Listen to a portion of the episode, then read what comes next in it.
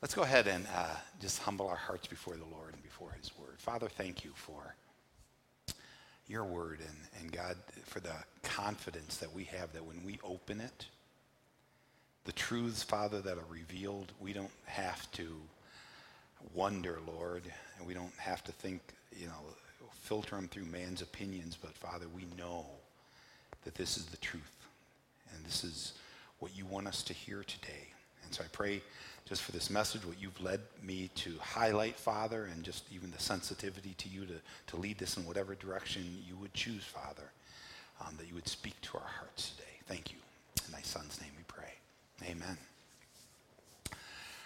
Well, how many of you here have ever gone spelunking? How many have ever gone spelunking? Well, a couple. How many of you here don't know what spelunking is. okay. A lot more people not knowing what it is. It, it's called cave exploring, it's a fancy term for it.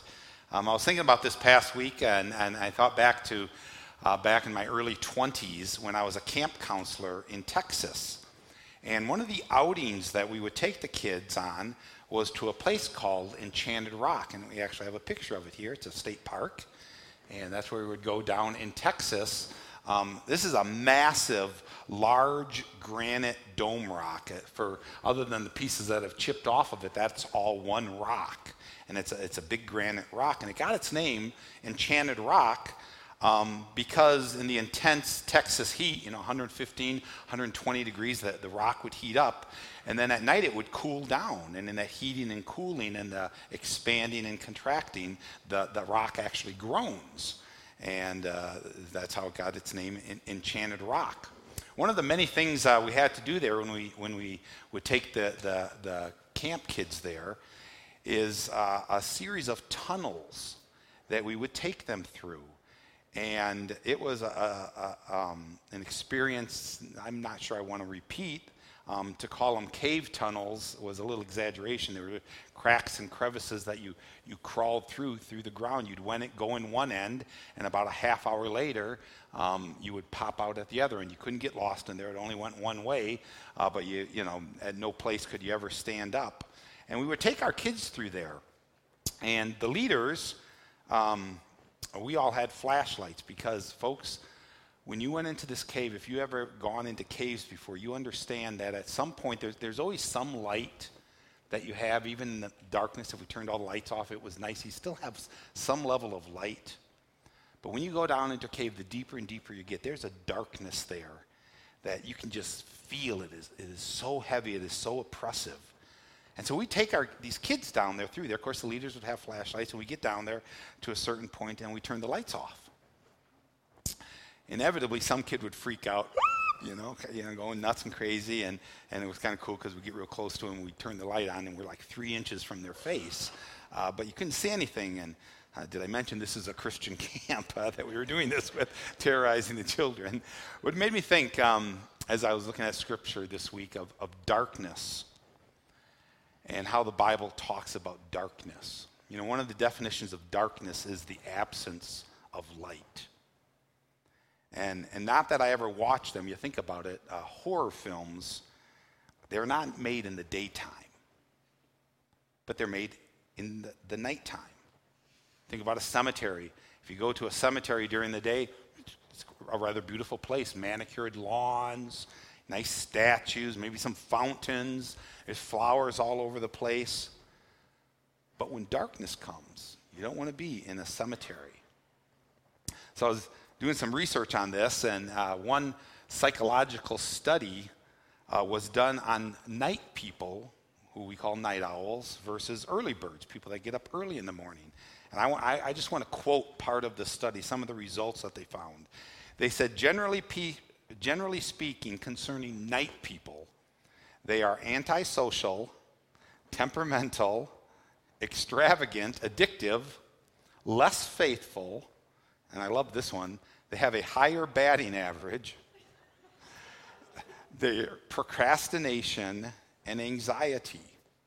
And I thought, well, that's a pretty sad list unless you're a professional baseball player, you know, and uh, then you're okay with that. And then instead of early birds, you know, words that describe them would be persistent and cooperation and proactive and, and conscientious. They get better grades. And I'm pretty sure this study was done by a day person. But just to be safe, I'm encouraging you all to go to bed tonight at 6:30. So uh, you know, so we can be in that other group. Darkness versus light. That is a common theme that you find through all of the Bible. Because according to God, there are only two types of people in the world. There are people of the darkness, and there are people in the light. There are believers and there are unbelievers.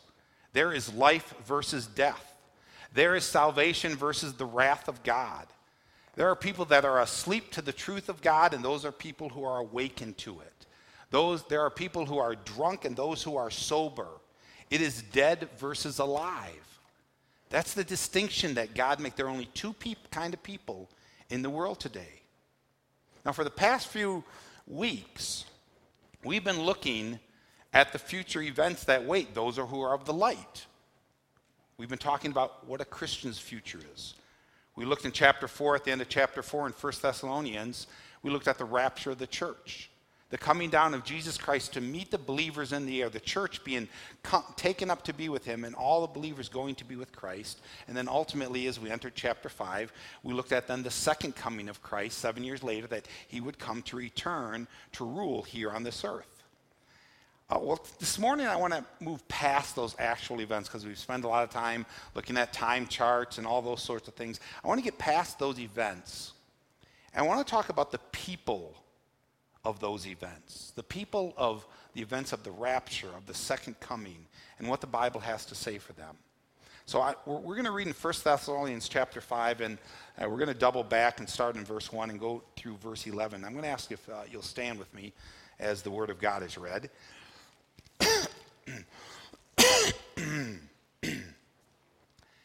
Says, Now as to the times and the epochs, brethren, you have no need of anything to be written to you. For you yourselves know full well that the day of the Lord will come like a thief in the night. While they are saying peace and safety, then destruction will come upon them suddenly, like labor pains upon a woman with child, and they will not escape. But you, brethren, are not in darkness that the day should overtake you like a thief. For you are all sons of light and sons of day. We are not of night nor of darkness. So then let us not sleep as others do, but let us be alert and sober. For those who sleep do their sleeping at night, and those who get drunk get drunk at night. But since we are of the day, let us be sober, having put on the breastplate of faith and love, and the helmet of hope of salvation. For God hath not destined us for wrath, but for obtaining salvation through our Lord Jesus Christ, who died for us, so that whether we are awake or asleep, we will live together with him. Therefore, encourage one another and build one another up, just as also you are doing. You may be seated. So we come into this portion of Scripture, which really is an ending of the dialogue that started way back in chapter 4 in verse 13 and, and comes up to this point in 511. Um, Paul, in his letters here, he is writing in response to questions and concerns. And like all the epistles, you, you can see it woven through that, you know, some of the things that the church was going through, and Paul is addressing some of those things. And for the uh, church at Thessalonica, Specifically, he's answering questions concerning Christians who die before the rapture. You know, remember, Christianity is fairly new here, and, and the truth and knowledge, they didn't have the canonized Word of God like we have it here today. So they had a lot of questions. What happens? I mean, they understood the rapture, they understood the second coming of Christ. What about those who die? I mean, these events that we're supposed to be looking for, what happens to them? Um, they were, again, very familiar with the teachings concerning the rapture and the tribulation. Um, even though Thessalonians here is one of the earliest books uh, that was written by Paul, um, we understand while Paul was, is there planting a church, he's doing a lot of teaching. And he taught them concerning the end times, he taught them concerning the rapture. He taught them concerning the second coming of Christ. You see this all through the book. In chapter 1, verse 9 and 10, he says, For they themselves report about us what kind of reception we had with you and how you turn to God from idols to serve a living and true God. And catch it. and to wait for his Son from heaven. So they were looking for the return of Christ, whom he raised from the dead. That is Jesus, who rescues us from the wrath to come. So they understood that. You know, Jesus, he's going to come. We're waiting for him to come and to rescue us from the wrath to come. In chapter uh, 2, verse 19, it says, it's speaking of Jesus, says, For who is our hope or joy or crown of exaltation? Is it not even you in the presence of our Lord Jesus at his coming? Chapter 3, verse 13, so that he may establish your hearts without blame and holiness before God and Father at the coming of our Lord Jesus with his saints. And then, obviously, in chapter 5, he says, Now as to the times and epochs, brethren, you have no need of anything to be written to you. In other words, I've already told you. You know, this isn't the first time you've heard it, you know. This isn't new knowledge to you. He's giving them a reminder. He's helping them to, to put pieces together. Paul is reminding them. He's reassuring them concerning this, this great mystery. And he reaches down through all generations to encourage us as well and saying that we have nothing to fear as a Christian. We have no fear of the wrath of God. Christ is going to come. He's going to remove his children before the day of the Lord, which is the tribulation, the judgment, the wrath of God. Again, what he said in 1 Thessalonians 1:10, and to wait for his son from heaven whom he raised from the dead, that is Jesus who rescues us from the wrath to come. They understood that. So if you are a Christian, you have nothing to fear. You have nothing to fear in your future. But, folks, if you are not a believer in Jesus Christ, you have everything to fear. You have nothing but fear in your future. And that's what he's talking about here. Now, we're going to we're to complete this time of encouragement and the future of, of believers. And, and to do that, I want to kind of focus on three reasons that we should have no fear as Christians. Three reasons that we have no fear. Okay, number one, let me give them to you. Number one, because of our nature. We do not fear because of uh, the nature of a Christian. Verse 4 and 5. It says, But you, brethren, are not in darkness, that the day would overtake you like a thief. For you are sons of light and sons of the day. We are not of the night, nor of the darkness. You see, there's this, this constant contrast between darkness, representing non Christians, and light, represents true believers. Of those who are in darkness, remember what it said in verse 3? It says, while they're saying peace and safety, in other words, everything's fine, everything's going on just like it has from the very beginning, nothing, seem, no, nothing seems to be changing. Says, while they're saying peace and safety, then destruction will come upon them suddenly like labor pains upon a woman with child, and they shall not escape.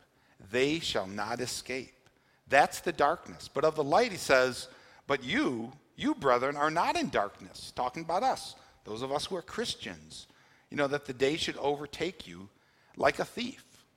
You see, the Lord's coming judgment, the Lord's coming wrath, is not for believers because it's not of our nature. It's not part of the light. But for those who are not Christians, remember verse 3 said, they shall not escape. Spiritual darkness is going to be judged. Paul makes it very clear that a true believer is not in darkness. Matter of fact, we have a whole different uh, function in this light and darkness thing. It says in John chapter 3, verse 19 and 20, he says, This is the judgment that the light has come into the world, and men love darkness rather than the light, for their deeds are evil. For everyone who does evil hates the light. Remember, it talks about us being the light, just like Christ was the light. He does not come to the light for fear that his deeds will be exposed. In Ephesians 5 8, it says, For you were formerly darkness, but now you are light. Light in the Lord. Walk then as children of light. And then Colossians 1:13 says for he rescued us from the dominion of darkness and transferred us to the kingdom of his beloved son. You see, we don't have that nature. Once a person gives his life, his heart to Jesus Christ, once we are forgiven of our sins, we don't have that nature anymore. The nature of, of, of, of the darkness, that's not in us anymore. Again, in verse 4, it says, But you, brethren, are not in darkness. You are not in darkness. We are not in darkness mentally. In other words, because of the Word of God and open up our eyes, I mean, mentally we understand what is taking place. Mentally we understand what God is doing in this world. We are not in darkness morally. In other words, our acts, our actions are supposed to be different. We don't walk in the deeds of darkness. And we won't be in darkness in eschatologically, in other words, in end times. In other words, we're not going to be facing the wrath of God when he, he comes to judge the darkness. Okay? The prophet Amos, he was talking uh, to, the, to the Jews who were kind of just plain believers, plain as children of God, who weren't really true believers.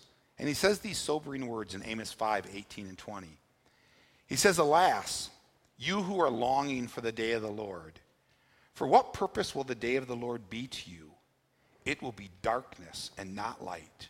Will not the day of the Lord be darkness instead of light, even gloom with no brightness in it?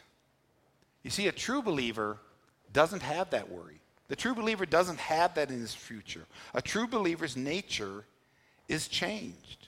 In 1 Thessalonians chapter 5 verse 5 here it says, "For you are sons of light and sons of the day. We are not of the night, nor of the darkness. Now, I got to tell you, that's an interesting term that it uses here. It talks about us being sons of light.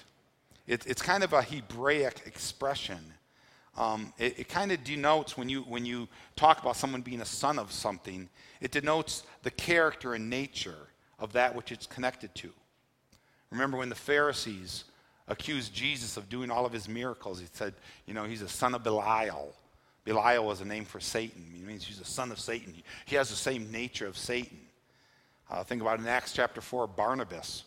Remember, he's called the son of encouragement. It's a Hebraic term. It means, you know, he, he has that nature of what it's connected to, of being an encourager, of, of having great mercy. That, that's part of his character. And Paul, as it talks about our nature, as Paul talks about our character, he kind of doubles down. He says, You are sons of light, you are a son of the day. You see, sometimes as a Christian, I get frustrated living in this world. I get frustrated living in this world of darkness because we forget that as Christians, we have a different nature than the world that we're living in.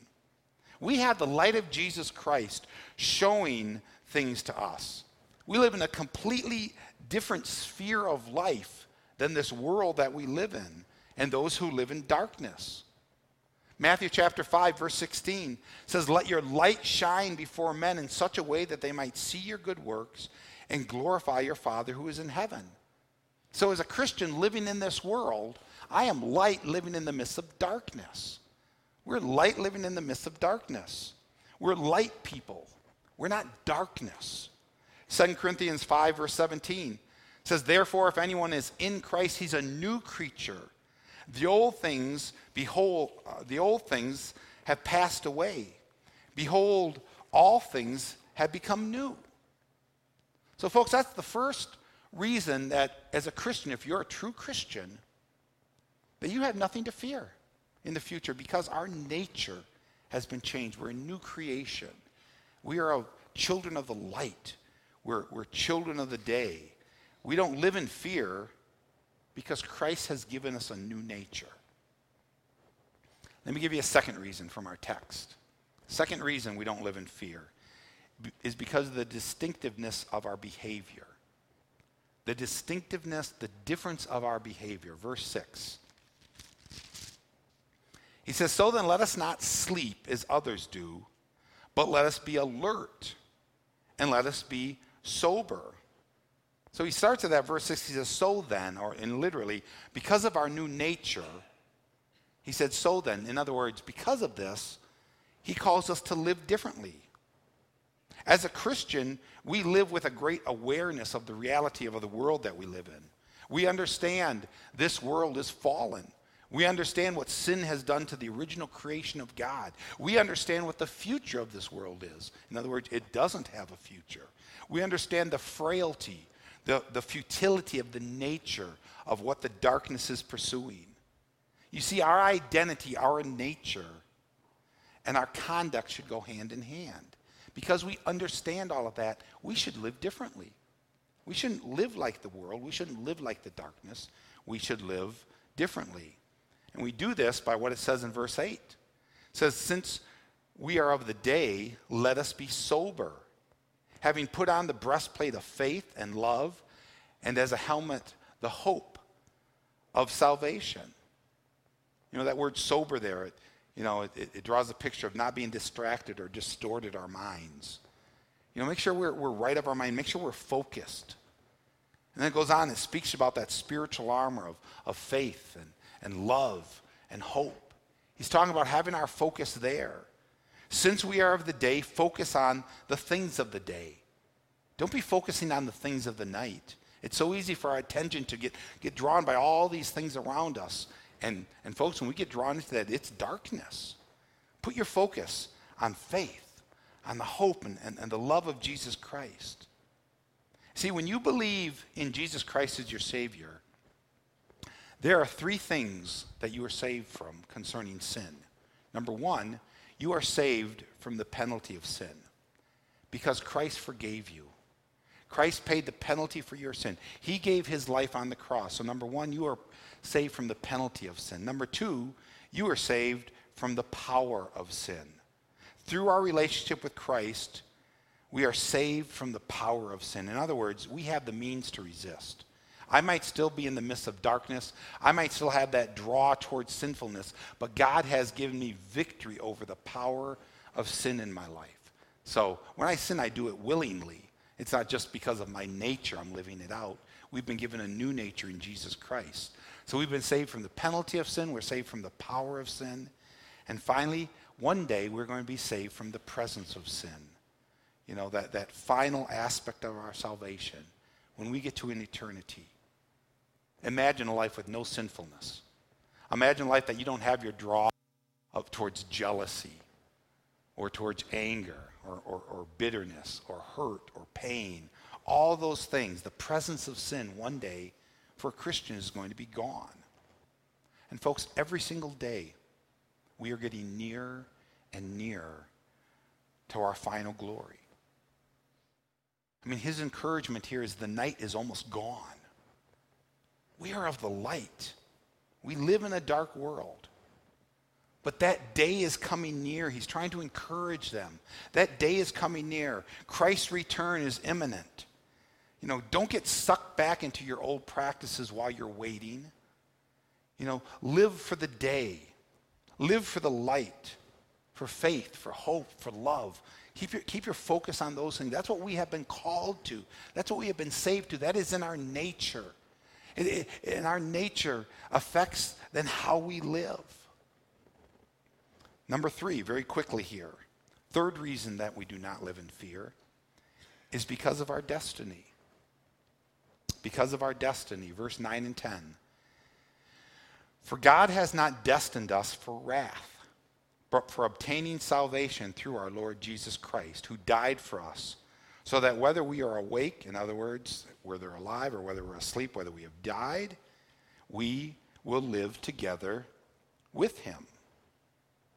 So God has not destined us for wrath. And I find it interesting because the way that statement is given there, it is a broad statement. There are no qualifications that are given about this wrath that it's talking about. In other words, we, we have no wrath from God. We have no wrath for the punishment of our sin. No matter what I have done in my past, no matter what Christ died to save me from and to call me out of that darkness, I will never face the wrath of God for those things because of Jesus Christ, because of what he paid on the cross for me. There's no wrath for the punishment of sin. There is no wrath when I do wrong even today. You know, there's no wrath upon me when I, as a believer, sin. Now, the Bible does talk about that the Lord disciplines and he chastens every son who he receives, but never. I mean, we, we as parents, we've, and, and when we were younger, we may have experienced the wrath of our parents when they were just angry at us, you know, for what we did and, and what they were doing maybe had no connection with trying to restore us.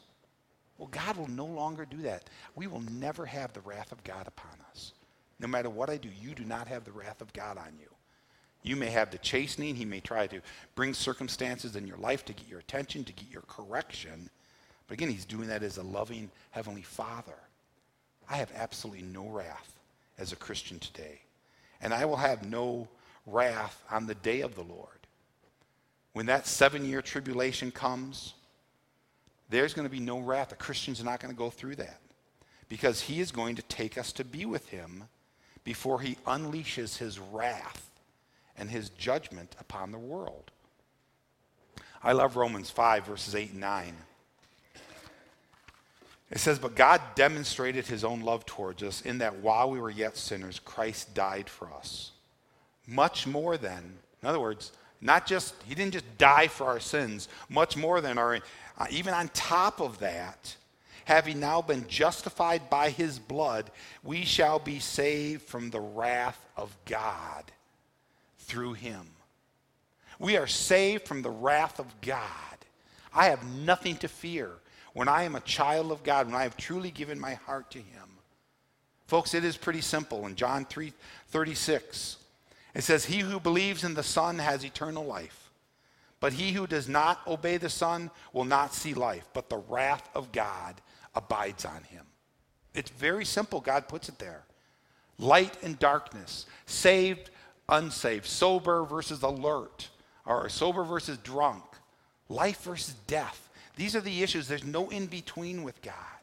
We are either children of light or the wrath of God abides on us.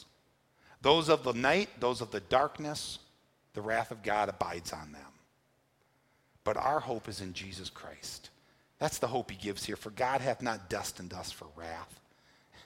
Don't worry about it. You're not in there. You know, the Bible talks a lot about the wrath of God. It talks a lot about the judgment of sin, but you're not in there. You've got a new nature. You've got a new walk. You've got a new life.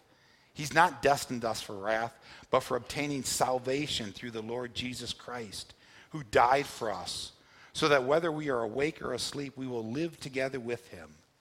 Therefore, encourage one another and build one another, just as also you are doing. So, folks, whether you die before the Lord returns, or whether we're alive when that moment comes when he calls his church back to himself, he says we will live together with him. Can I get an amen to that? Isn't that truth?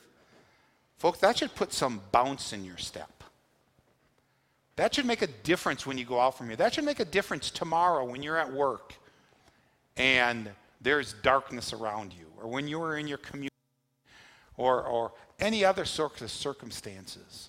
We are children of the light, and I am called to step into those places of darkness and be the light, to be different, to be distinctive in my life because Christ has given me that new nature. And no matter what trials, no matter what struggles we have of being in this world but not really of this world, no matter what hardship that brings in our life, God gives us a promise. His wrath will never be on you. His wrath will never, he, he's never going to unleash that on me. My hope is to be with him, together with him. So I want you to be encouraged by that.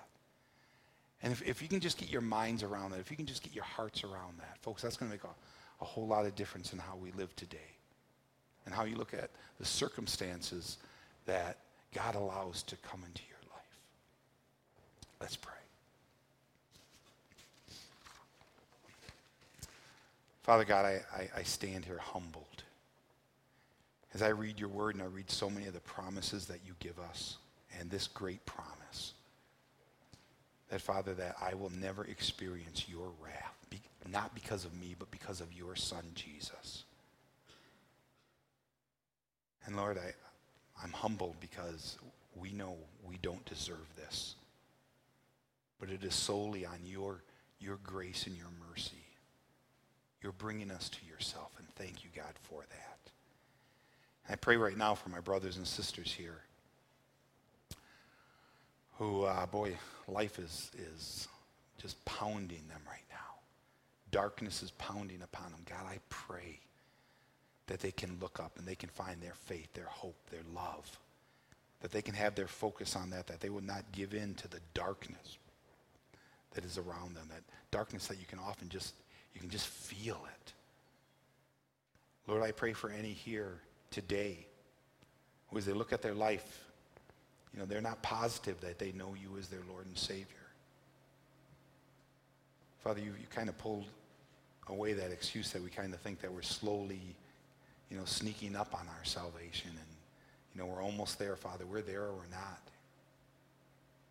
And God, if we are in darkness today, I pray that today would be the day that, that we stop rolling the dice and taking a chance with our life. That we would face your wrath in the future, that we would face your wrath even right now. And God, that we would give our hearts to you, that we would accept you for the forgiveness of our sins. Thank you, God, for moving in our hearts and in our minds today. We love you, Lord. Thy name.